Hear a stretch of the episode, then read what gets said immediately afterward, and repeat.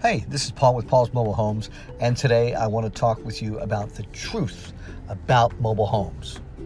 Yes, in this episode, I am going to reveal to you some truths maybe you haven't heard before. So, to start off, what is the most easily attainable housing that you can own?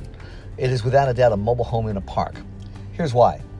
When you go to buy a regular house or conventional home, anything like that, you're going to do a large down payment. You're going to do closing costs. So the upfront money you need to give is going to be a big chunk no matter what you do.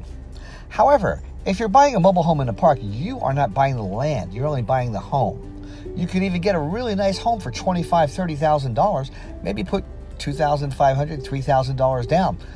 Far different than putting $20,000 down in order to get a home. So the ease of getting in is like nothing else.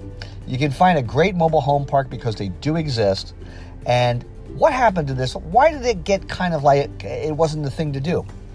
Mobile homes were doing so well and selling so many. Should I say this?